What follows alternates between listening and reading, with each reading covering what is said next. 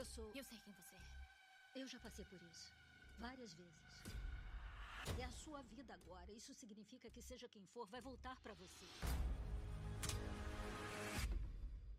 Tá pronta? Pra isto? Nunca. Olá, Sidney.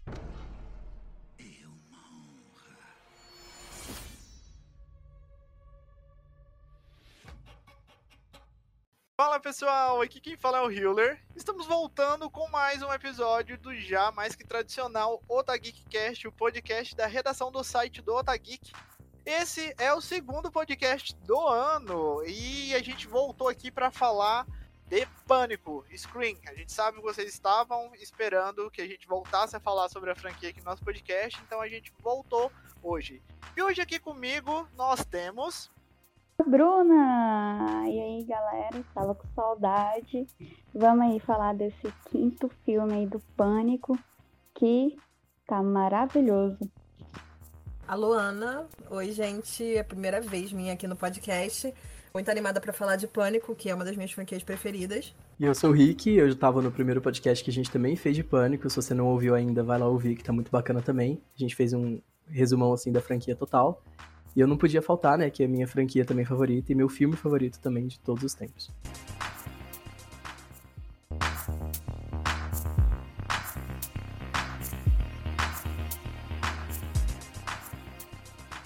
Então é isso, gente. Estamos aqui de volta para falar de Pânico. Eu já queria falar de Pânico, já tinha um bom tempo. Inclusive, a, a gente ficou devendo de falar sobre a série de Scream.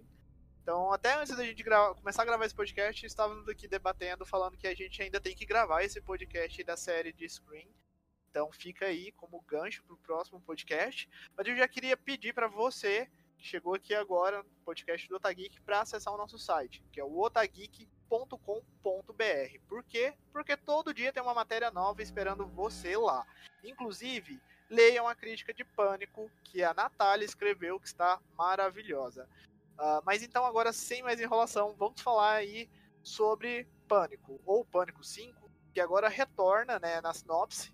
É, 25 anos após uma série de crimes brutais chocar a tranquila cidade de Woodsboro, um novo assassino se apropria da máscara do Ghostface e começa a perseguir um grupo de adolescentes para trazer à tona segredos do passado mortal da cidade. É, então vamos começar aí falando sobre breves expectativas para esse filme. Como que estava o hype de vocês, a reação ao trailer, reação à questão do elenco? Como que estava aí a expectativa de vocês?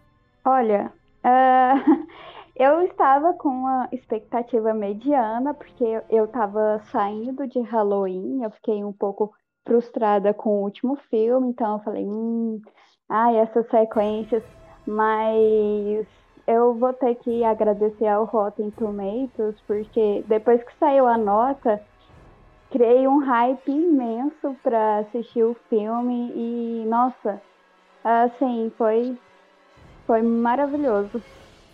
Eu tinha bastante expectativa para esse filme, ao mesmo tempo que eu estava bem apreensiva por ser o primeiro depois da morte do Wes Craven. Mas, como eu amo os filmes, eu tava, tipo, muito animada, queria ver na estreia. Se eu tivesse mais gente, eu ia me fantasiar de Ghostface, sei lá.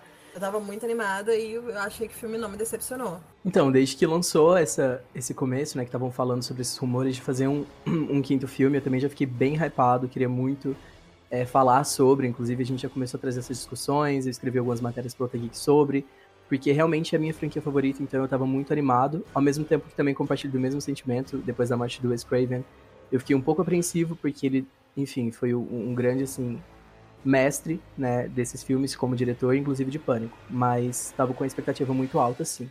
Bom, eu também, todo mundo que já me conhece sabe, né? Quem me conhece sabe, eu tava com expectativas altas, já havia até falado no outro podcast. Inclusive, queria agradecer a você que ouviu o nosso outro programa. É, e por ter ouvido, né? Aquele programa a gente gravou lá em 2020, então a qualidade do nosso podcast ainda não estava lá, essas coisas. A gente ainda não tem um equipamento legal, mas nós melhoramos bastante em questão de produção de conteúdo. Então, muito obrigado você que ouviu aquele programa e que está aqui conosco hoje. Uh, vamos falar então agora o que cada um achou sobre o filme, como que foi assim até essa experiência no cinema, né, assistindo um novo screen depois é, do Screen 4. Como que foi essa experiência para vocês? Sem spoiler, gente. Lembrando que é, essa primeira parte do podcast é sem spoilers e depois a gente avisa quando a gente for dar spoilers. Bom, como eu já falei, eu gostei bastante do filme. Eu tava com essa preocupação, mas achei que o filme não decepcionou. Eu vi na estreia, no primeiro dia, eu vi com a, até com a minha mãe, porque eu tenho uma coisa assim que eu gosto de Pânico também por causa dela, ela, e ela assiste desde que eu era pequena, eu acabei assistindo junto, então a gente foi na estreia. E eu adorei, assim, o filme. Ele tem problemas, como todos os filmes têm, mas eu achei, assim, eu, eu ri, eu chorei, eu, eu fiquei apreensivo. O filme tem momentos muito bons de tensão. E para mim o saldo foi bem positivo. Eu gostei também bastante, assim, a minha experiência com o filme foi muito boa. Enquanto eu tava assistindo, fiquei muito apreensivo, também vi na estreia, saí logo do trabalho, já fui direto para a primeira sessão que tinha. E eu tava muito animado e eu acho que o filme atendeu bem as minhas expectativas. Fiquei muito apreensivo em vários momentos, também chorei em vários momentos, que a gente vai falar mais pra frente também. Achei que o filme teve uma ligação muito boa com os outros, achei que foi muito, assim, coeso dentro do universo mesmo de Pânico. E não perdeu a essência do filme, que é algo que eu tava um pouco preocupado, né? Então eu achei que manteve ali a linha Pânico como sempre foi, icônico do jeito que sempre foi. Ah, faça as minhas palavras dele. É, e também eu achei muito que o filme. Eu gostei bastante porque o filme respeita muito a franquia, igual o Ricardo falou. E também eles conseguiram trazer para a franquia o, o, novo, o atual, dentro do filme sem perder a, a essência dele. Então, para mim, eu achei o filme incrível. Bom, eu também concordo com tudo que vocês falaram. É, eu amei o filme. eu gostei muito, assim, destaque para a experiência no cinema. É, eu achei uma experiência muito legal a questão da trilha. É, então, é muito bom se você tiver a oportunidade, você também no podcast, tiver a oportunidade de, de assistir Pânico cinema, assim, ainda estiver em cartaz, vai lá assistir que vale muito a pena. Uh, eu achei muito coeso também essa questão deles respeitarem né, todo o legado da franquia e conseguirem homenagear o cinema do Wes Craven e trazer novas releituras né, sobre Pânico, porque Pânico é um ícone do, do slasher, do terror, como essas outras franquias. Então eu achei isso muito legal. Bom, gente, primeiramente o filme ele trouxe, né, os partes do elenco que eles chamam de elenco do legado, né? Que é são os personagens que já estavam nos ou nos quatro ou em algum filme, né, que dos quatro filmes anteriores. Então a gente tem no caso a Neve Campbell como a Sidney, né, que é a protagonista, Sidney Prescott. Temos também a Courtney Cox que retorna para o papel da Gail Weathers. A gente tem o David Arquette como o Dewey. É, e como personagem também que já apareceu, que são desses personagens legados, a gente tem também a, a atriz que faz a Judy, a Judy Hicks. É, ela é a, o nome dela é Marley Shelton e a gente também tem uma participação, uma breve participação de uma personagem que apareceu no terceiro filme, que era a Marta no terceiro filme, né? E a atriz, no caso, que interpreta a Marta, ela veio para esse papel, né, para fazer essa aparição, porque ela tinha feito já um, um, papel também no terceiro filme, e é, no caso, a Heather Matarazzo, não sei se pronunciei corretamente. E aí esse novo elenco também veio super em peso, com atores e atrizes ótimas também. A gente tem a Melissa Barreira, né, Barreira, que é a, a nova Sam, que é a, a, nova protagonista, vamos dizer assim, né, que vai surgir agora nesse novo elenco. É, a gente também teve a Jenna Ortega, fazendo o um papel impecável da Terra, que para mim, já falo de, falo de cara assim, que foi para mim uma das melhores atuações desse elenco, desse elenco novo. Teve o Dylan Minette, que fez o Wes, o Wes Hicks, que é o filho da Judy. E a gente também teve Jack Quaid, é, inclusive ele fez The Boys, né? A série The Boys. É, ele veio com o personagem do Rich também. Teve o Mason Gooding, que fez o Chad, e a Jasmine Savoy, que fez a Mindy. Esses são partes assim, do elenco é, principal, e a Sonia Ben, que fez a Liv, e o Kyle, que, o Kyle Gellner, que fez o Vince. Eles são parte dos novos elencos que vieram para agregar nesse quinto filme. Eu gostei da maior parte do elenco novo. Achei que os personagens são interessantes. Alguns podiam ser um pouquinho melhor desenvolvidos, mas achei que são personagens interessantes que têm potencial para seguir, né? Para ser o novo elenco. Eu achei a atuação da Melissa Barreira um pouco fraca, ainda mais ela sendo a protagonista. Eu acho que quando ela tá com a Diana Ortega em cena, a Diana Ortega engole ela. Então eu não sei qual das duas, né? Se as duas forem ser as próximas protagonistas, qual das duas é que, que vai, digamos, tomar esse papel de nova Sidney. Mas, pelo menos pelo, por esse filme eu achei a atuação dela um pouquinho fraca. Acho que não dá para julgar por um filme só, então a gente teria que ver em outros papéis e também por ser o primeiro filme dela na franquia, pode ser que ela não estivesse tão confortável no papel, mas fora isso eu achei um elenco bom. Ah, eu eu também eu, eu já gostava muito da Jenna Ortega, então para mim eu achei a atuação dela excelente. Também concordo que ela foi superior a, a Melissa e eu também gostaria de ter mais desenvolvimento dos outros, mas isso aí vamos aguardar. Mas mas eu gostei, eu queria muito o desenvolvimento da. Fez a, a Min, eu acho que é Mindy. Uh, eu, eu queria ver ela mais em cena. Eu achei também a atuação da Terra, eu, da, da, personagem Terra, que faz, no caso, a atriz Jenna, eu achei muito, muito bom. A atuação dela também foi muito boa. Também esperava um pouquinho mais, né, da, da Melissa, como a nova protagonista. É, mas eu acho que o elenco todo, assim, poderia ter se desenvolvido um pouquinho mais. Eu acho que os que mais, as que mais desenvolveram realmente foram é, as irmãs, no caso, que é a Sam e a Terra, né, até pelo, por todo o plot, por tudo. A personagem da Mindy, para mim, assim, foi uma das que eu mais gostei, se não a que eu mais gostei desse novo elenco, a personagem em si. É, teve alguns momentos ali que deixou algumas brechas para talvez desenvolver um pouquinho mais de alguns personagens, como por exemplo na Liv, a, a personagem da Liv, naquele momento da eles estão lá de fora da escola, depois que, né, que acontece o primeiro ataque. Então eu acho que faltou um, às vezes poderia ter uma, algumas cenas para complementarem para desenvolver um pouquinho melhor esses personagens. Mas eu também achei, enfim, o elenco não me decepcionou de uma forma geral, a atuação deles assim de uma forma geral. E gostei também que teve vários rostos conhecidos, né? A própria Jenna, o, o Dylan também, o Jack, achei também que foi um elenco em peso assim. Também gostei bastante da interação do elenco novo com com o elenco legado, né, por assim dizer. E é um pouco difícil a gente falar sobre desenvolvimento, porque os, os personagens eles conseguem transparecer o arquétipo de cada um deles ali, o que eles representam, uh, e a forma que eles entendem a metalinguagem ali naquele contexto e usam ela no filme é muito legal. Parece que todos eles estão se divertindo, e isso é algo que é muito bem explorado na série de Screen, né? Como eles têm tempo de desenvolver os personagens nos episódios ali, eles conseguem trabalhar muito isso. E eu vi que no filme eles conseguiram levar. Tem suas problemáticas? Tem. Mas dá para tirar. Eu achei o saldo positivo, mais positivo do que negativo desses novos personagens eh, aí que chegaram. Isso que você falou é, é, bem legal, porque é uma coisa que eu sinto sempre nos filmes, que o elenco tá se divertindo, sabe? Não é aquele filme que tem um clima pesado, não sei o que, ainda mais sendo um filme de terror, tem aquele filme de terror que tem negócio de maldição e que não sei o que, mas não, parece que o filme, que o pessoal tá ali, tá super de cabeça no papel e tá se divertindo, principalmente sempre os assassinos, no, no final eu sempre fico com a impressão de que os atores que fazem os, os assassinos de todos os filmes estão se divertindo muito. É, é, esperado também que nesse, como foi o primeiro filme, que não tenha tanto desenvolvimento assim dos personagens e tudo por se tratar do primeiro filme. Eu acredito que deu para desenvolver bem os outros personagens, como a Sidney, o Dewey no caso e a Gale, porque eles já têm quatro filmes, a gente já entende um pouco mais a história deles, a gente já consegue ver um pouquinho da progressão deles com os anos. É, inclusive, eu, eu acho, né, na minha opinião, assim, não falando de qual é mais icônico e tudo, mas eu sempre bato na tecla que para mim o 2 é muito bom nesse quesito de ser ele, ele desenvolve muitos personagens. A Sidney com a questão de, de abraçar esse fato de ser uma sobrevivente, de entender melhor sobre ela. E a Gale também, o lado humano dela, assim, vai aflorando cada vez mais a partir do segundo filme. Então, eu acho que a, se tiver um outro filme, a gente não sabe, mas se tiver um outro filme, esses personagens têm a chance de se, se desenvolverem melhores, né? para outros filmes, enfim, para o próprio público entenderem eles. Bom, gente, muito obrigado você que está ouvindo o nosso podcast aqui até o momento. Lembrando que a partir de agora nós vamos trazer spoilers. Então, se você ainda não assistiu o filme, vai lá assistir e depois volta aqui para continuar ouvindo o Otageek Cast. E mais uma vez, acesse o nosso site otageek.com.br e consulte os nossos textos de Screen. Tem vários conteúdos de Screen lá no site que é só vocês darem uma procurada.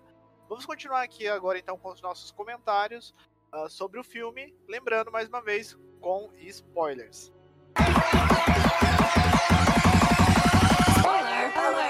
Então, já trazendo agora um pouquinho mais com spoilers, né? É, eu acredito que um assunto que a gente tem que abordar aqui, tem que discutir sobre, é sobre a revelação, no caso, dos assassinos. É, quem eram os assassinos, no caso, era a Amber, que é interpretada pela Mickey, Mickey Madison, e o personagem que é interpretado pelo Jack, que é o Rich assim, os motiv o motivo, no caso, né, por trás de, de, dessa, dos, desses novos Ghostface, eu acredito que no, na primeira vez que eu assisti, eu assisti o filme algumas vezes, eu não tinha entendido muito bem, eu tinha ficado um pouco confuso se ia ser um motivo muito assim plausível, é, justamente por, por ter né, toda essa temática que foi levada sobre ah, sempre algo relacionado ao passado. A gente sabe que tem algumas coisas relacionadas ao passado do filme, mas eu achei que a motivação ia ter algo específico sobre é, algo relacionado ao passado, enfim, não foi muito bem isso. Mas depois que eu fui, no, por exemplo, no Twitter e que eu vi a discussão, porque a motivação dos assassinos, no caso, é sobre eles serem muito fãs da franquia de Facada, que é uma franquia dentro do universo de Pânico, baseado no que aconteceu dentro de Pânico. Então, é, eles eram muito fãs né, desse, do, do Stab, que é o, nome da franquia, e eles é, estavam se revoltando porque eles estão fazendo muitas, muitas sequências ruins e eles queriam dar um novo material para as pessoas, é, pra, no caso, para os produtores de filme, etc., fazer um novo facada decente, vamos dizer assim. É, e eles falaram muito sobre toxicidade entre os nos fandoms e tudo. E quando eu vi no Twitter justamente essa briga entre os fãs e essas questões de ah, eu não gostei disso, eu não gostei disso, se revoltando com o filme, algumas pessoas e outras pessoas aclamando que eu vi essa divergência assim, eu falei, cara, é algo que tá assim, talvez foi muito bem pensado essa questão, porque foi comprovado, assim, o, o, motivo, ele é plausível quando você entra no Twitter, você vai em algum comentário, você vê essas discussões que são trazidas dentro do filme como uma motivação. Então eu achei isso, depois que eu fui assistindo pelas outras vezes, eu comecei a entender bastante, eu gostei muito das motivações. É, eu até dos assassinos também gostei muito. Confesso que eu não esperei que fosse o Rich, o assassino. É, então o Pânico também brincou um pouco comigo. A Amber, eu já. Antes de assistir o filme, eu já falei, é ela, eu pensei mesmo que fosse ela. Mas, enfim, me surpreendeu bastante. Eu gostei muito do, de como foi desenvolvido, como eles se revelaram. É, e também do motivo, depois eu fui assimilando melhor, eu gostei bastante. É, em relação à revelação dos dois, Acho que ele foi muito mais bem trabalhado que a Amber, né? Porque ele tava de uma carisma excepcional no filme. Ele trazia umas piadinhas assim com um time muito bom. Então aí todo mundo meio que que tava abraçando aquele personagem. Aí até o certo momento que ele se revela. E, e, e foi muito incrível como seguiu a, a premissa do primeiro. E é muito interessante esse assunto que você trouxe do, sobre o fandom tóxico, porque foi isso que eu pensei mesmo. É, é tipo, eles trouxeram um tema muito atual no filme para dar motivação para os assassinatos. Então, nossa, eu achei excepcional. É, eu só vi o filme uma vez. Eu queria ter visto mais vezes, mas acabou não dando. Mas também, eu, quando eu vi, eu fiquei, nossa, mas esse motivo é meio. Mas aí, depois, quando eu fui pensando melhor, eu, eu concordo que foi um ótimo motivo. Eu acho que a franquia sempre tem isso de você. de, de conectar com o que está acontecendo no mundo. E realmente, depois de ver, eu comecei a entrar no Twitter, entrar em grupo. É, e muita gente com essa. com esse tipo de. sendo esse tipo de fã tóxico que o, que o filme mostra. Então, acho que foi muito perspicaz colocar isso como motivo dos assassinos sobre quem eles eram. O Rich me enganou o filme todo. Eu toda hora eu acreditava nele, desconfiava nele, acreditava nele, desconfiava nele. Então eu fiquei muito em dúvida de, de se ele realmente ia ser o assassino, se iam fazer o namorado de novo sendo assassino. Aí depois eu achava que não, porque aí primeiro eu achei estranho que ele não conhecia nada sobre o facada. E aí depois achei que não, tadinho, ele é inocente. E aí fiquei nisso o filme todo até ele se revelar. A Amber eu também achei esquisita desde o começo. Eu falei, ou ela é assassina, ou vai revelar alguma outra coisa sobre ela que ela tem alguma coisa esquisita. Ela tinha umas atitudes muito duvidosas. No começo do filme já dá pra ver uh, uh, em relação a ela. É, eu passei uma parte do filme convencida que a assassina ia ser ela e a Liv. Coitada da Liv. Assim, é engraçado, gente, que se a gente for parar pra pensar, já dá na cara que é a Amber, porque a, a, o SMS sai do celular dela. Aí eles falam, ah, tem um negócio, sei lá, que hackeiam né, no celular, que se passa. É, mas isso não é, não é, não é um assassino. O um assassino não é um hacker. Que nem na série eles levam muito isso. O outro assassino lá ele consegue hackear redes, fazer um monte de coisas assim. E até que no filme, no 4, eles tinham levado um pouco pra essa vibe. Nesse, ele, eu não sei, assim, é um pouco de remeter ao original, ao filme obrigar ter essas tecnologias, mas ainda ser um filme analógico. Mas você vê, assim, mas saiu do celular dela, né? É meio, é meio suspeito. Então a gente já tem essa sementinha plantada. Rich, Rich. Rich, você fica assim. Quando saiu o trailer, eu falei, ele tem cara de assassino. Eu apostava nele. Só que quando eu assisti o filme, eu falei, ele não é um assassino. Eu também caí nessa, nesse conto, eu fui comprado. E aí quando tem a reviravolta, né, você, você vê que é plausível, é, é justificável ele ser o um assassino. Então até que fa faz sentido. Mas eu cheguei a desconfiar, né, da, da Tara. Quando ela tava amarrada, eu pensei que era ela. Eu pensei, ela. É, eu pensei assim, vai ser o casal de sapatão vilã. Vai ser a Amber e a Tara. Eu, eu pensei, eu abracei a causa. Também. Mas nada que. Aí eu pensei. Aí o filme acabou. Eu pensei assim, e se tiver um terceiro assassino para dar o gancho? E se, né? Então, se tiver um sexto, eu duvido, eu acho que a Tara possa ser. Já joga aqui, ó. Já jogo minha bomba lá no sexto filme que nem sabe se vai ter. Só rapidinho, essa questão do, do, de hackear o telefone ou não, uma coisa que eu achei muito estranho quando eu vi, que me convenceu totalmente que era a, a Amber, foi que na hora que a Sam tá no hospital, a ligação do Ghostface pro celular dela é da Amber. E aí eu fiquei, tá, faz sentido o Ghostface ligar pra Tara do celular da Amber porque é amiga dela. Mas por que que ligaria pra Sam do celular da Amber? Faria mais sentido, sei lá, ligar do celular do Rich ou do celular do Dewey. E aí eu fiquei, cara, essa menina é assassina. E uma coisa também que depois assistindo o filme novamente, naquele momento que eles estão lá de fora, né? Quando depois que a Terry é atacada e eles estão se reunindo lá de, lá de fora da escola, até a Amber, no caso, que é uma das assassinas, até fala pro Chad que ela vê um hematoma no braço dele, ela fala: "Ah, a Terry disse que brigou muito com o assassino". Só que ela tá o tempo todo com ou o cabelo tampando e na cena do hospital ela tá sempre com a mão nos braços assim. É, e dá para ver em alguns momentos leves sinais de hematomas no braço dela, que estão sendo, no caso, assim, né? quando você tá assistindo pela primeira vez, às vezes não dá para você perceber isso direto. Mas dá pra você ver e ela tá tampando, assim. Então eu achei que isso já foi muito bem pensado. Algo que eu não gostei muito dela, no, no caso, ser assassina, foi em um momento específico, e eu já vou puxar esse gancho, não, enfim, depois a gente pode voltar para esse tópico, mas que é no caso, com, na cena da morte do Dewey, que foi algo para mim que, assim, eu já esperava bastante, eu esperava que um deles fosse morrer, para mim eu, eu achei que, porque eles sempre, assim, passaram quatro filmes não morrendo, e ah, o Dewey não. era pra ter morrido logo no primeiro filme. Então, eles passam esses quatro filmes sobrevivendo. Eu acho que se tivesse um quinto filme, como teve, e ele sobrevivesse novamente, ia passar uma imagem tipo, ah, eles são muito intocáveis. E eu acho que o filme justamente ia mostrar para os telespectadores que qualquer pessoa poderia morrer. No caso do, da cena do Dewey, que pra mim foi muito triste, tocou a trilha sonora dele do segundo filme, é, um, é uma. Quando ele tá naquele momento do hospital recarregando a arma, é a mesma trilha sonora que toca é, no segundo filme. Inclusive, o Hiller tinha falado sobre a trilha do filme, eu achei muito incrível também. Teve trilhas do primeiro filme e tudo.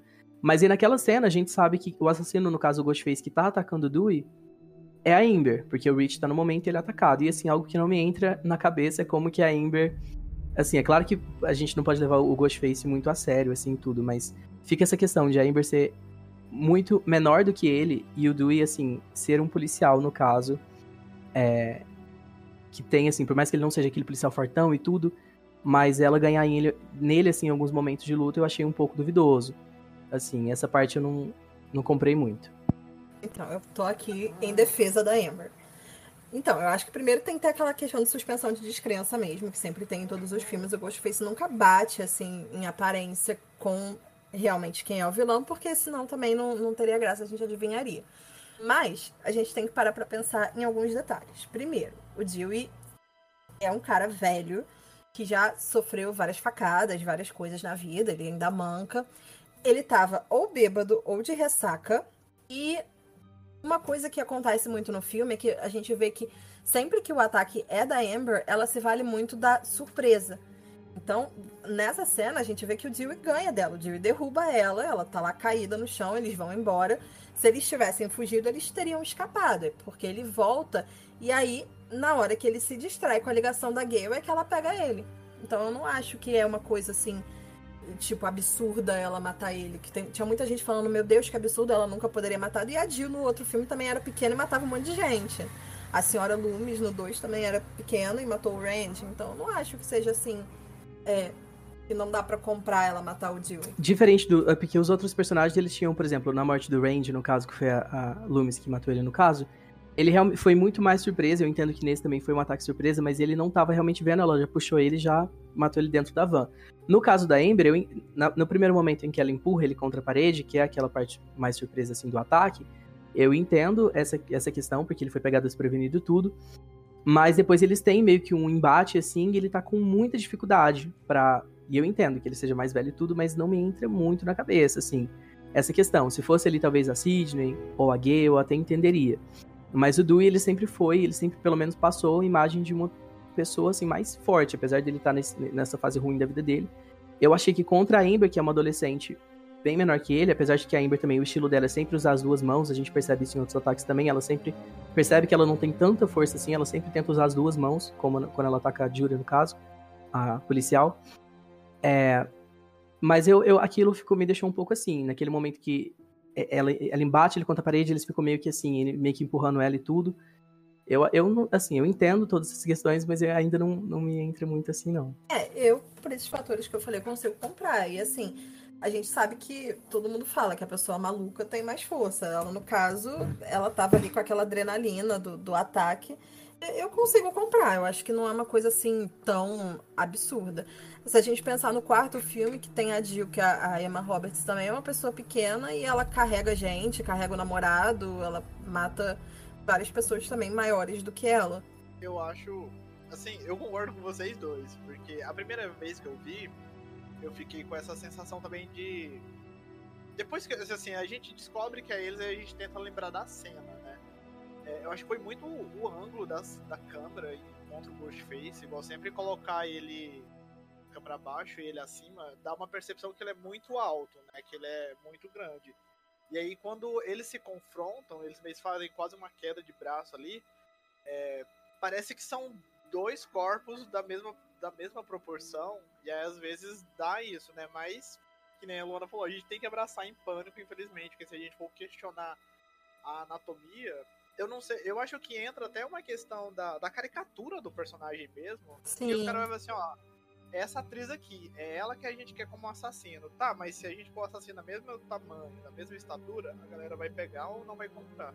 Eu acho que... acho que seria interessante falar um pouco das mortes também. No caso, por exemplo, da morte do, do Wes, que foi um personagem que eu achei que. As minhas suspeitas no começo era que seria o Wes e a Amber, antes de assistir o filme. E aquela cena que o Wes morre logo depois da mãe dele morrer, no caso, que é a Judy, achei que foi muito bem feita a maquiagem, os efeitos que foram colocados ali quando o Ghostface esfaqueia a, a garganta dele, assim, ficou tudo muito bem feito. Você fica até, igual falam é, na, naquela, naquela crítica que fizeram de Pânico lá pro Outer Geek, é, falaram justamente sobre isso, né? Sobre. Nossa, você para assim no filme e fala, tipo, mano, que lindo essa pessoa morrendo dessa forma, porque ficou muito, muito bom. Eu achei as mortes muito brutais também, eu gostei bastante. O ataque da Terra, para mim, foi muito brutal e eu gostei inclusive bastante dela, no caso, não ter morrido, porque é algo que quebra os outros filmes também um pouco. Sempre a primeira pessoa é, sempre morre, né? Sempre a, as primeiras vítimas sempre morrem no começo. E ela sobreviveu, é, inclusive durante todo o filme. E isso eu gostei bastante também. E, enfim, sobre os ataques é só que eu queria puxar um pouco disso. Eu achei que foi muito bem feito, a forma que eles abordaram, a forma que eles fizeram. Gostei bastante. Cara, a cena da morte do Wes, para mim, assim, foi acho que a minha preferida do filme e uma das minhas preferidas de todos os filmes. Eu achei a cena muito boa porque assim, geralmente no Pânico a gente dá para saber, ah, essa pessoa vai morrer. E nessa cena eu não tinha ideia do que ia acontecer.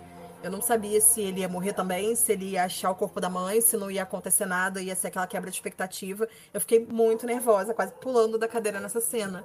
E aí eles brincam com essa questão do jump scare, que toda hora ele fecha alguma coisa e a gente fala o assassino, e aí não tem o assassino. E aí ele fecha outra coisa, ai meu Deus, o assassino agora, mas aí não tem o assassino. Cara, eu, eu amei essa cena, para mim foi muito, muito bem feita, muito bem construída, toda a tensão. E o final, como você falou, os efeitos da morte também muito brutal, muito. Sabe assim, você. Aquela coisa, ai meu Deus, tá doendo em mim. Ah, eu acho que a questão da morte do Wes foi questão da quebra de expectativa que a gente teve na primeira cena, né? Que é da Terra não ter morrido. Eu, eu fiquei o filme, assim, toda apreensiva, torcendo para ela não morrer, porque é a primeira vez que isso acontece. Então, realmente, eu também pensei naquela cena do Wes que talvez ele não morreria. Mas, mas foi, eu também concordo que é uma das melhores cenas de morte que a franquia já teve.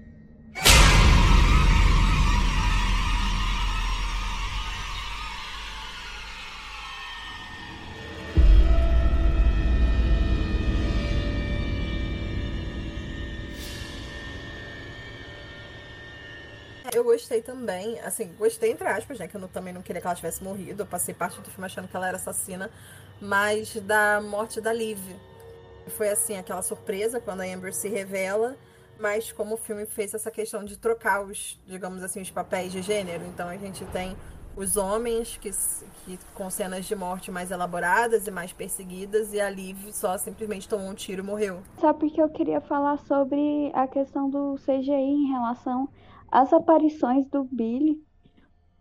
Eu queria que eles tivessem é, usado um pouco mais, re rejuvenescesse ele um pouco mais, porque me deu a impressão que ele é velho, assim.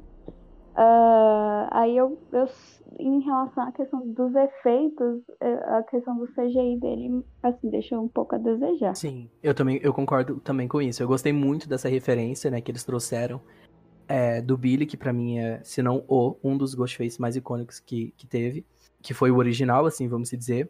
E, ter, e trazer essa referência também sobre esse, linkando também com esse passado, da Sam, que no caso a gente descobre que ele é o pai da Sam. É, acho que foi muito bom, serviu muitos fãs também, uniu os outros filmes muito bem, principalmente o primeiro, né, no caso.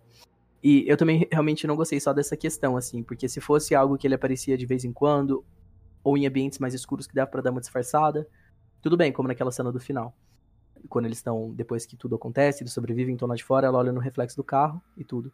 Mas no, em alguns momentos está muito claro, principalmente naquela cena do hospital, eu acho que fica muito visível, assim, e ficou um pouco estranho. É, mas eu gostei da referência, eu gostei, achei serviu os fãs muito bem, mas foi mais para servir realmente os fãs ali e dar aquele toque de nostalgia. Porque realmente os efeitos ali eu tenho que concordar que não, não foram muito, bem, muito bons nesse sentido.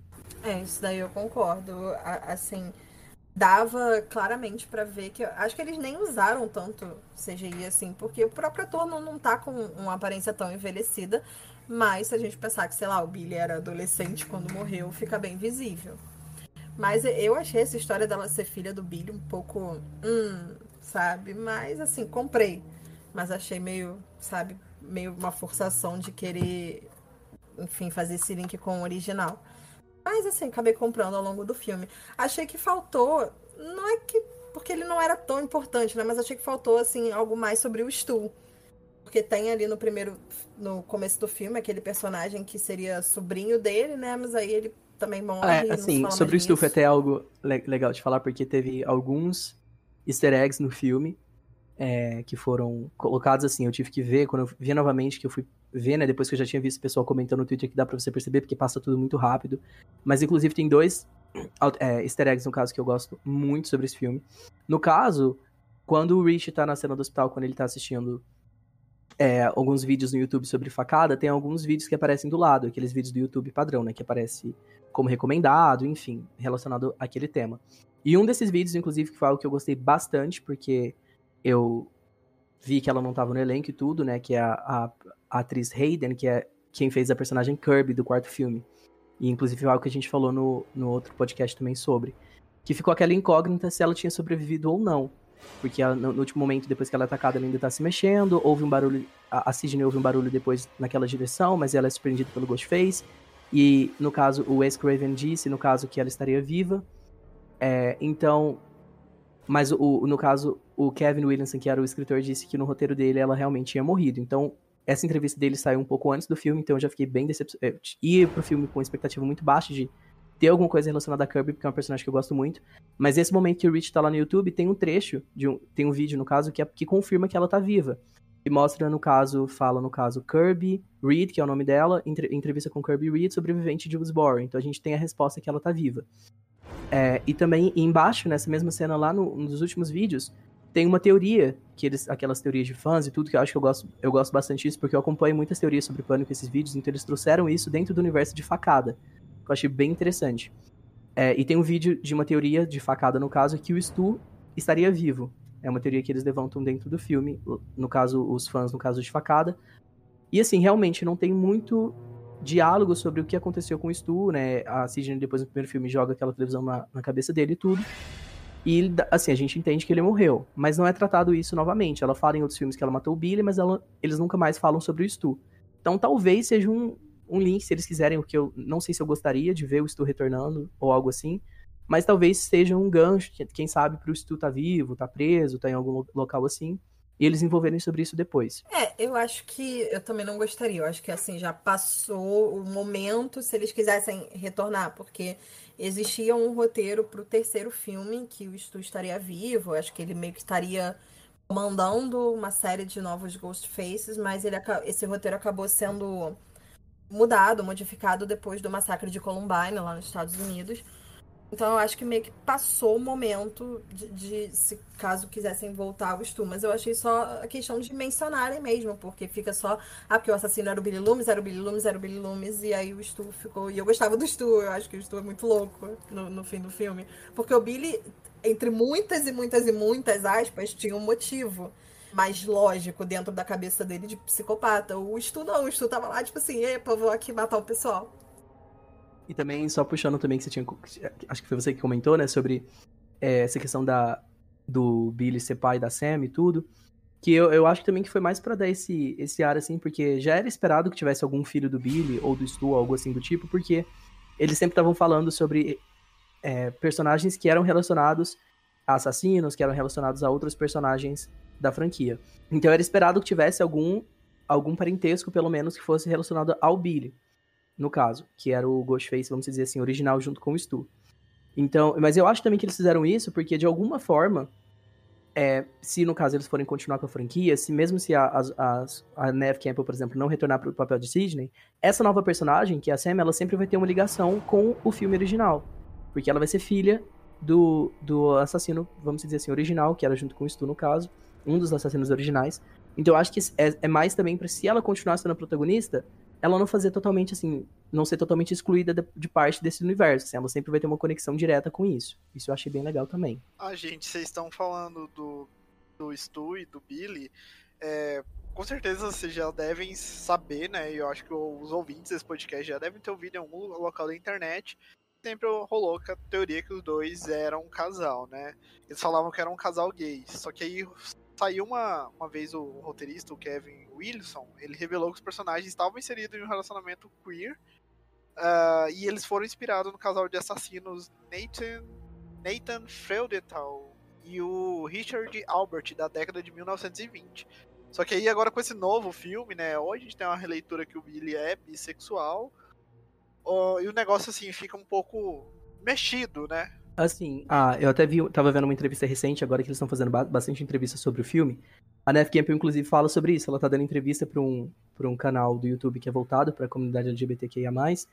E eles falam, né? O entrevistado fala sobre essa questão, que tem essa teoria de que o Stu e o Billy, eles eram um casal. E a Sidney realmente, a, a, no caso a atriz, né? A Neve Campbell, ela realmente compra essa ideia. E ela fala que talvez justamente por eles não se aceitarem como eles eram, talvez aquilo no caso, principalmente no Stu, porque como também foi dito, entre muitas aspas, o Billy tinha mais uma razão assim, mais, mais pessoal, é, dentro da cabeça dele, claro. É, o Stu talvez estava naquela naquela briga interna de, de não conseguir se aceitar ou não poder se aceitar da, de ser quem ele é no caso, isso, no caso, transcender para um, uma agressão, não sei, enfim, se isso seria possível, enfim, mas é, é o que eles falam nesse vídeo. É o que a Neve Campbell fala sobre isso, que ela teve uma conversa com o Kevin, que é o, o, o roteirista no caso, sobre essa questão. É, eu acho bem interessante essa leitura.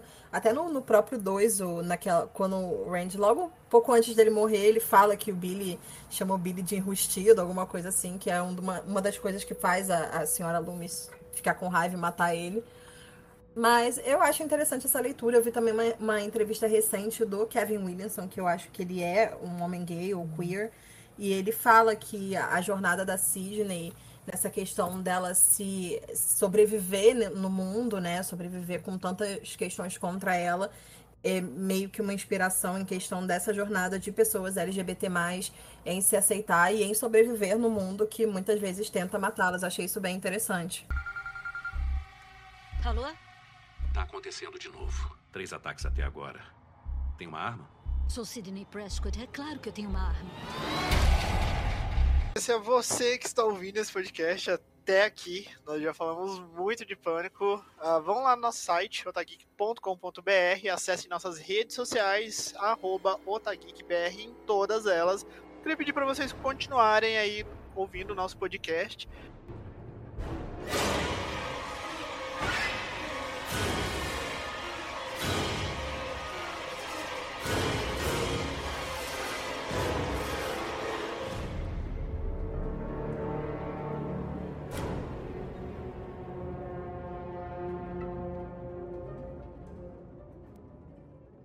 Mas eu queria falar sobre os outros sobreviventes, né?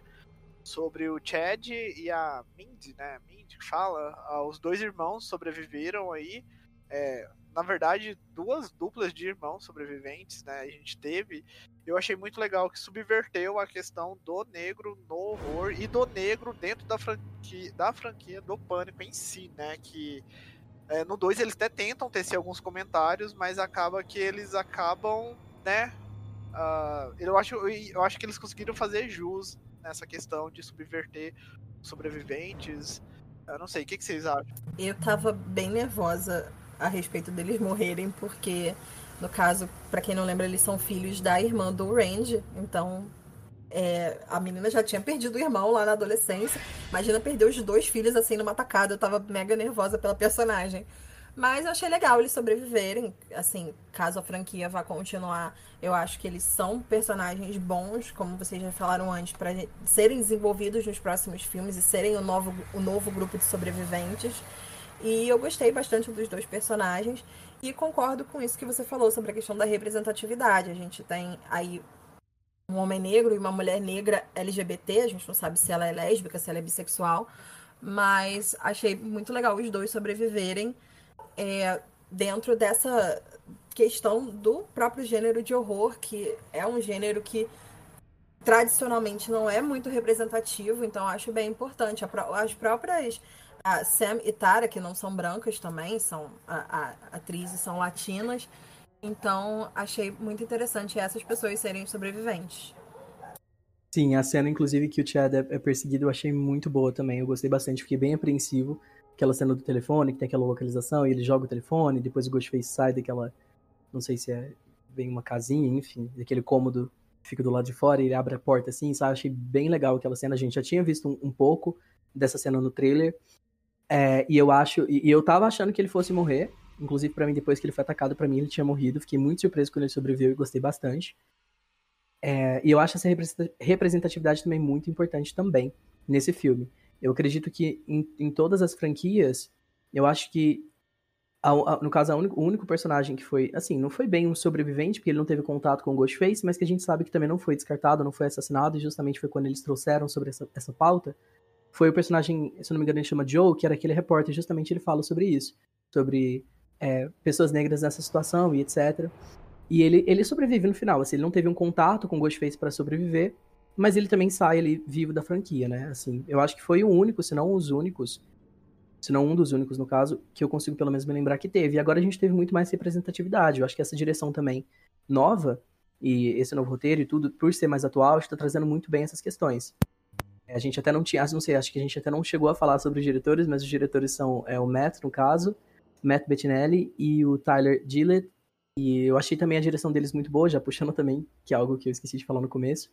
E eu acho que trazer isso justamente, justamente com os novos produtores, os novos escritores e, e enfim, o pessoal que está criando esses novos filmes, trazer essas temáticas novas. Achei bem interessante.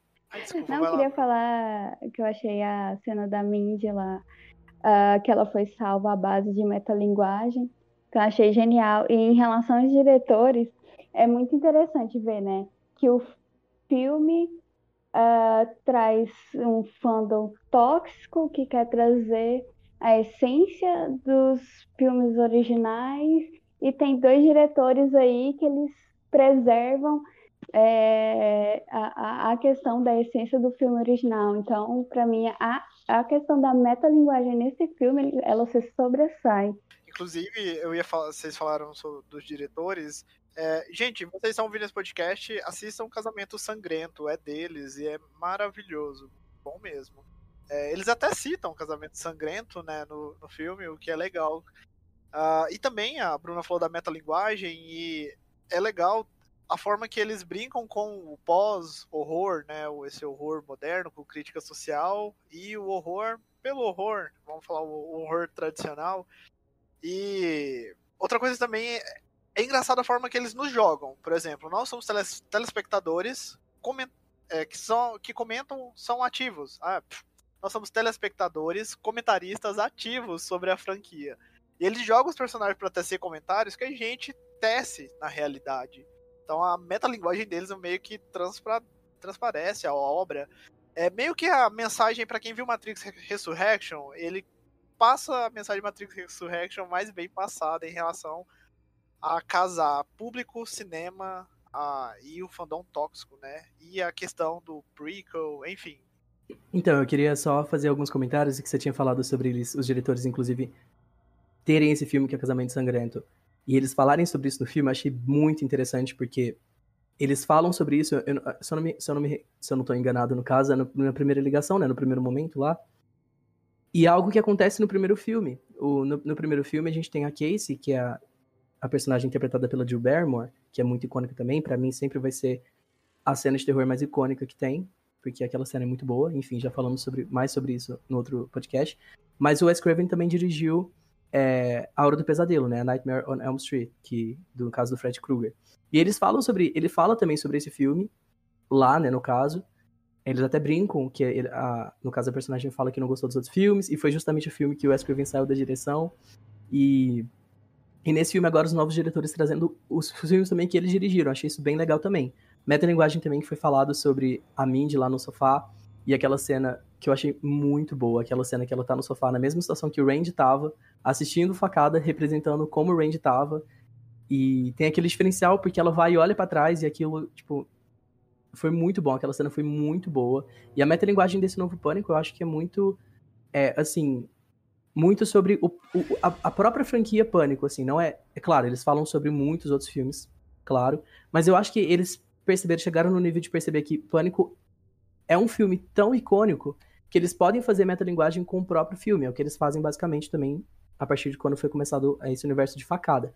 Mas eu achei que eles ficarem fazendo essa, essas, essas menções, no caso, sobre os outros, vamos dizer assim, sobre os outros acontecimentos, que pra gente são os outros filmes, eu achei bem interessante também trazer o Pânico, os outros filmes do Pânico, como parte dessa metalinguagem.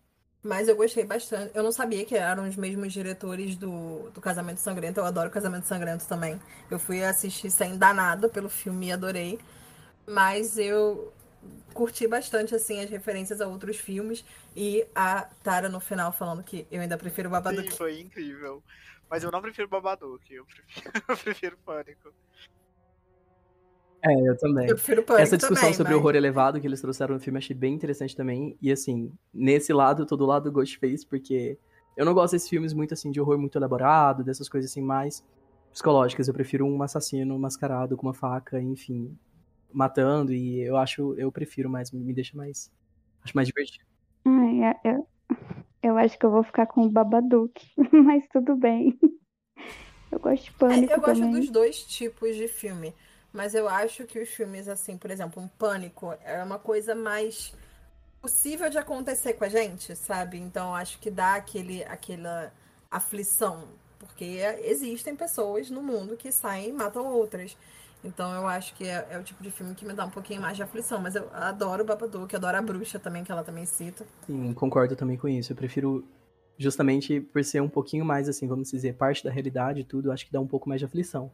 E algo que eu também queria falar, já puxando um pouquinho de gancho, é que essa cena de abertura, para mim, só não é melhor, obviamente, do que a do primeiro filme. Mas é para mim ela é melhor do que a dos outros três filmes anteriores. Porque é uma cena muito boa, que te deixa muito aflito. É, e depois a gente descobre que a Terra sobreviveu, então é algo também muito positivo para essa cena, que a gente descobre depois.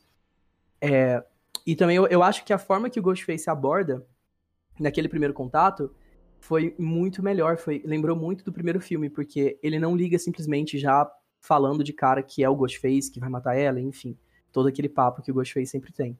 Ele já ele começa igual no primeiro filme, se passando por uma pessoa inocente assim, meio meio que não dando muito a entender que era um psicopata, enfim, que era uma pessoa que tinha ali um motivo para estar tá ligando. É, e aí, depois que ele vai desenvolvendo e vai conversando, e a gente vai ficando aflito, e vai ficando aflito, e depois que ele se revela ali como o Ghostface começa a falar todas aquelas coisas que ele sempre fala. Eu achei isso muito bom, a gente tem isso só, no caso, no até no terceiro filme a gente tem também um pouco disso, mas, assim, não, não dessa forma tão... Que, que te deixa tão aflito como, por exemplo, no primeiro, que você vai vendo a personagem desenvolver um diálogo ali, você já fica meio apreensivo, tipo, mano, calma, você tá, tipo, falando muito com essa pessoa que você nem conhece, e depois ele vai lá e se revela como Ghostface. Achei isso muito legal também. Tanto que no começo do filme, eu já, nessa ligação, eu já pensei, ah, não, tá, não é o Ghostface. Ah, será ele vai ligar depois? Mas aí foi incrível mesmo, ele se re- revelando aos poucos, tanto que Na hora que ele pergunta qual o seu filme de terror preferido, a galera do cinema fez uh, então todo mundo sacou que era o Ghostface. Aí sim, e, e, pelo menos eu, eu tinha certeza que ela tinha morrido, gente. Ela leva tanta facada nas costas, eu falei, gente, é, morreu, a abertura perfeita. E quando ela volta, você vê, ah, legal, eles estão brincando com isso. Mas é, o que, assim, se for comentar eu acho que a gente já pode caminhar para conclusão. Estamos aí por, já chegando uma hora de programa. Agradecendo mais uma vez você que está nos ouvindo até aqui. Continue firme e forte com o Otageekcast. Uh, nos mande mensagem nas redes sociais, gente. Façam um contato com a gente. Nós ficamos um pouco desconectados da audiência do podcast, então a gente não sabe um pouco, um pouco. A gente não entende bem o que vocês querem ouvir aqui, então estamos abertos a sugestões, ok? Mas continuando aqui com o Screen. Eu queria falar assim que ele pega bem o que tem de bom da franquia, até a série mesmo, eu acho que os diretores eles conseguiram absorver algumas coisas da série e mesmo assim manter ela paralela, porque querendo ou não, a série ela dá muita base para desenvolver. É, e o que eles erraram antes eles corrigiram, né? A questão da sobrevivência, os personagens negros sobreviverem no final, então foi muito bem respeitado, né? Foi um filme, realmente um filme tributo ao Wes e ensina a Halloween a como fazer filme, filme de slasher em 2021, né? Que eles falam aí na internet. Fala o que vocês acharam da, do, do, final mesmo, das mortes dos assassinos, dessa perseguição final. Eu gostei muito que a Gale taca fogo na Amber, sabe? Assim, eu achei muito icônica essa morte dela. E ela levantar depois toda queimada, ainda loucona. Eu amei esse final. E achei que foi legal a, a, a Gale conseguir matar a assassina do Jill. E eu chorei horrores na hora que ela fala que você matou meu melhor amigo. Achei uma maneira muito bonita de definir essa, a relação dos dois, né? Que a gente viu ao longo dos filmes. E aí, como eles já não estavam mais casados, é, não ia ter o mesmo peso falar você matou meu ex-marido. Então, é, essa hora eu desabei. É legal essa morte da, dela. Porque na hora eu recordei da referência ao Fred Krueger, né? uma obra do Wes Craven, então achei muito legal. Uh, botando Sim, e fogo algo também mesmo. que eu, eu, gostei bastante nesse quesito foi porque nos outros filmes a gente sempre tem que o assassino, pelo menos um dos assassinos, é, sempre morre pela mão ou da Sidney, ou eu acredito também que a Gale, ela atira também no Mickey no segundo filme e tudo, então é sempre pelas duas, assim, trabalhando juntas. Nesse terceiro filme, apesar. Nesse terceiro, nesse quinto filme, apesar delas terem brigado com os assassinos ali e ter derrubado a Amber, quem dá o tiro final na Amber depois que a Amber levanta é a Terra. E quem mata o outro assassino, que é o Rich, é a Sam. Então eu acho que isso já passa um pouquinho assim, a torcha, né, como diz a Amber, para essas novas personagens, no caso, serem as, as que vão realmente eles serem as novas Final Girls, no caso. É, eu gostei muito também da Gale ter, vamos dizer assim, entre aspas, né, matado a Amber, porque quem realmente mata é a Terra, mas eu gostei muito de, da briga delas, eu fiquei muito apreensivo, porque naquele momento que ela tá sendo focada lá no chão e tudo, eu achei que ela fosse morrer, mas ela é icônica como sempre, a Gale é minha personagem favorita de toda a franquia. É, e ela vai lá e, e, dá aquele show junto com a Sidney. Eu amei muito as duas, achei que a presença da Sidney também foi muito boa. A Sidney como uma mulher que já tá casada, já tem filhos, se não me engano, dois ou três filhos. E algo também muito legal de easter egg também pro filme é que ela é casada com o detetive do terceiro filme. A gente percebe no final do terceiro filme que eles têm um, uma coisa meio assim, que é no caso o, o, o Mark Kincaid, né, o detetive. E nesse quinto filme, ela fala que ela está casada, no caso, eles perguntam ela como que tá o Mark e tudo, que é o esposo dela, e já foi revelado pelos diretores e tudo, que realmente é o Mark Kincaid do terceiro filme. Achei isso bem legal também. Então eu gostei bastante dessa, dessa, dessa última parte, de como que foi abordado. Essa parte também deles terem. É, algum, tem muitas referências pro Wes Craven, inclusive no final, né? Quando termina o filme. Eles colocam para o Wes, porque realmente é uma homenagem. Foi uma, a motivação, no caso, que a Neve Campbell voltou pro papel, porque ela estava apreensiva por não ter mais o Wes, então os diretores mandaram uma carta para ela falando que eles viraram diretores por causa do Wes Craven, que eles queriam tipo honrar ele de alguma forma e foi isso que trouxe ela de volta pro papel. E inclusive o personagem Wes, eu achei bem interessante que inclusive ele chama Wes justamente tipo, depois que ele morrer, eles fizeram aquela festa e tem lá a placa, aquela placa, ó, aquele banner, né, aquele, enfim, tá escrito lá para Wes. E nesse momento que eles fazem um brinde pro Wes e tudo, é uma, vamos dizer assim, metalinguagem, porque eles estão falando também sobre o Wes Craven. E várias pessoas, vários atores, inclusive o que, o, o que faz o Stu, que agora eu esqueci o nome dele, ele tem uma voz, ele tem uma participação na voz quando ele tá fazendo aquele brinde. A Dewey Barrymore também, quando eles estão fazendo aquele, aquele brinde, no caso. E a atriz que faz a Hayden, a, a atriz que faz a Kirby, a Hayden também tem uma fala, então outros personagens também, eu só esqueci agora os atores. Mas tem vários personagens da série, vários atores no caso da franquia, que nesse momento quando eles estão lá brindando aquela festa bem rápido, obviamente na versão original, né, em inglês eles falam, os atores eles falam também, eles têm algumas falas. O Randy também, o que faz o Randy também tem, quando eles a, a Liv tá, a, a Liv, a Mindy tá beijando a outra menina lá e um cara chega e fala, ah, o pai de alguém tá mandando a gente embora. E aí essa pessoa em inglês, quem tá falando, a voz de quem tá falando é o personagem, o ator que fez o Randy. Acho isso bem interessante também. Legal, eu não, não tinha sacado. Imagina que a gente tá falando de referências, né?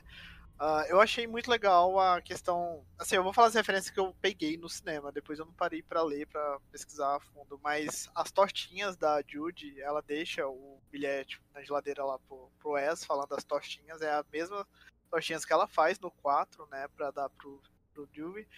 E no, na acho que na primeira cena que a, que a Gale aparece na TV do Dewey, ela fala pra não deixar ela cortar mais o cabelo dela, né? Que é porque todo mundo ficava zoando, fazia meme do cabelo dela. Ela mesma falava em entrevistas que ela não gostava do cabelo dela. Então é legal que eles deixaram esses comentários, assim, muito pontuais que você tem que prestar atenção para você ver, mas que são legais, né? Eles enriquecem ainda mais a franquia. Na primeira cena que aparece o Dewey, quando ele tira aquela arma daquele local lá em cima, tem uma, um, um vidro, né? Que tá escrito é, Cinzas da Tatum. Para quem não se lembra, a Tatum era uma personagem do primeiro filme, que era irmã dele, que era amiga da Sidney, ela morreu.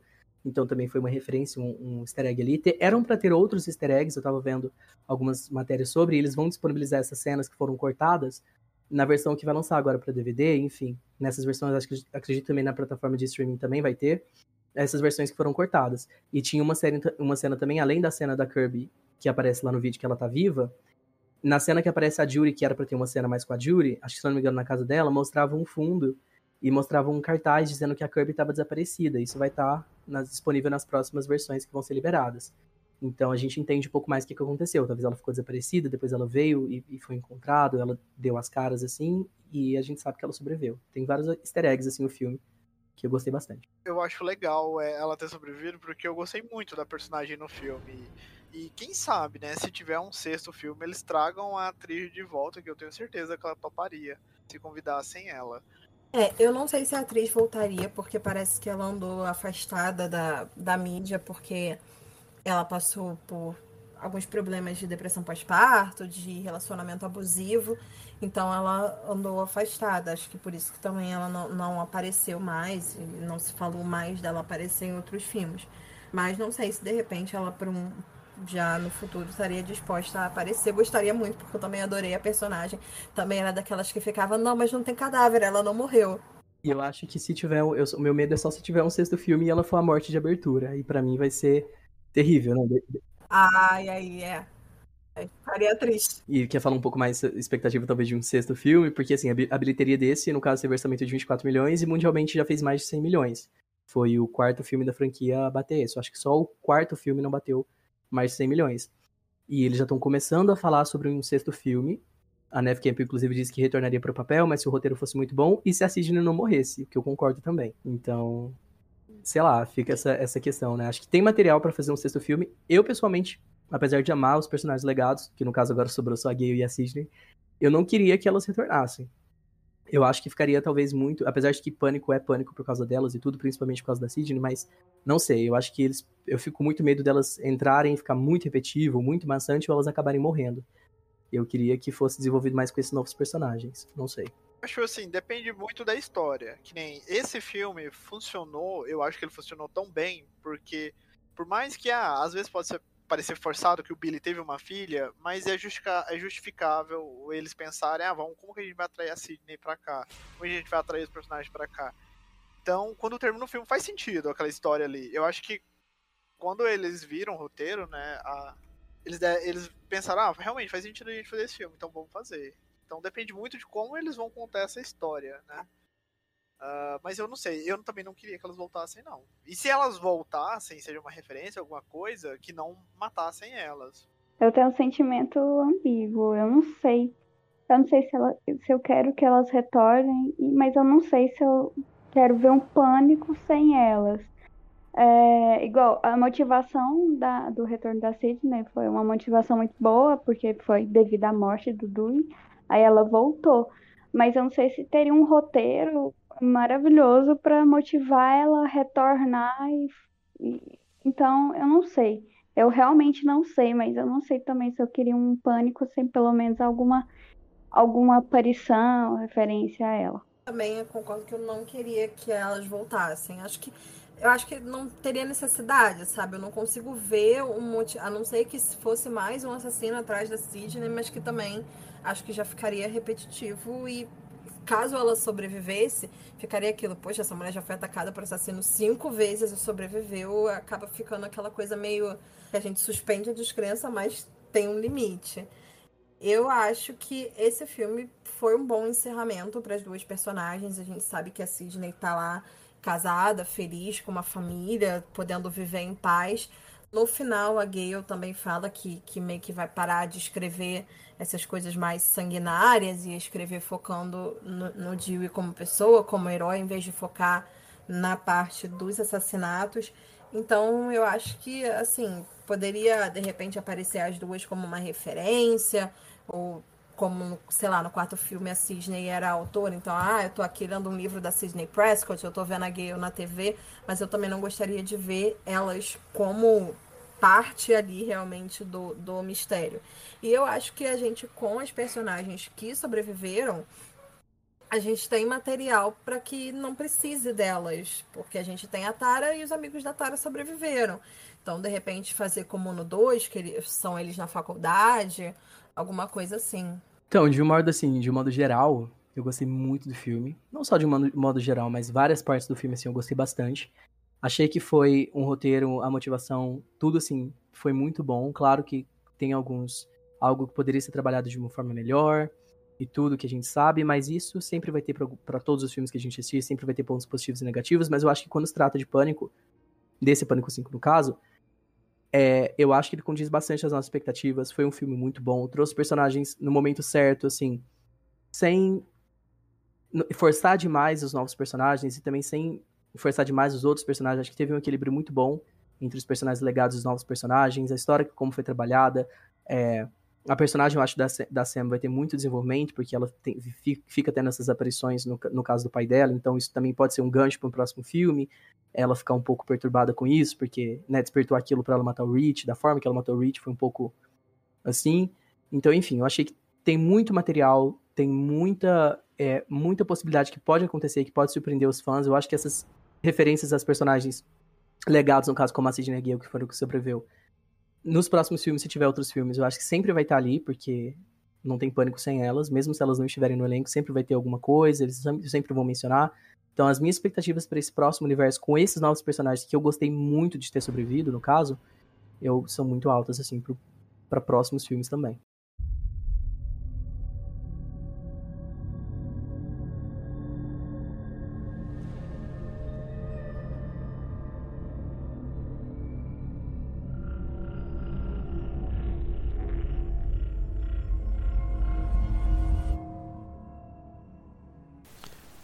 Obrigado por ter ouvido o nosso podcast até o final.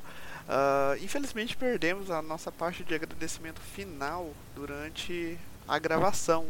Então não vai ter tchau coletivo dessa vez. Uh, e gostaria de informar também que depois que nós gravamos esse podcast, saiu a notícia que Pânico 6 foi confirmado, então o sexto filme vai vir aí. Uh, e gostaria de informar também que o nosso podcast sobre a série de Pânico ainda vai sair. Então, se você é novato aqui no Tagcast, seja bem-vindo, se inscreva, acompanhe o nosso podcast aí no Spotify, em dos principais agregadores. E o mais importante, acesse otageek.com.br. É isso, ficamos por aqui e até a próxima!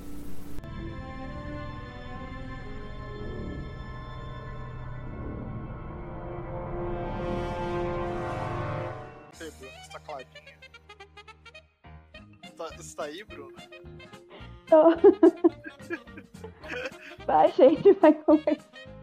vai conversando. Uma hora eu entro. Ah, em relação à questão de, de CGI, Ah não, gente, pode continuar que eu esqueci aqui. E não sei se essa parte já seria sem spoiler, porque a gente meio que tá dando spoiler quando É. fala da Tara e da Sam, que teoricamente pelo trailer parece é, que ela sem morre. spoiler? É, é com spoiler? Não, É. então, eu- esqueci de avisar. Deixa eu fazer o, o aviso aqui. Tem que avisar. Por... É, porque essa parte a gente meio que já tá dando spoiler, que depois que eu me liguei, que eu falei, ah, se elas forem as protagonistas, mas aí então a gente já sabe. Então, Amigo. Oi. Eu acho que tá muito. Não sei se é pra mim, mas tá muito baixo. Ai, eu afastei. É, não, Ah, agora tá baixinho, sim. Pera aí, deixa eu desplugar e plugar de novo. Se alguém quiser falar alguma coisa. Oi, é. Não, desculpa, é que caiu aqui um. Pois aí eu não, não prestei muita atenção.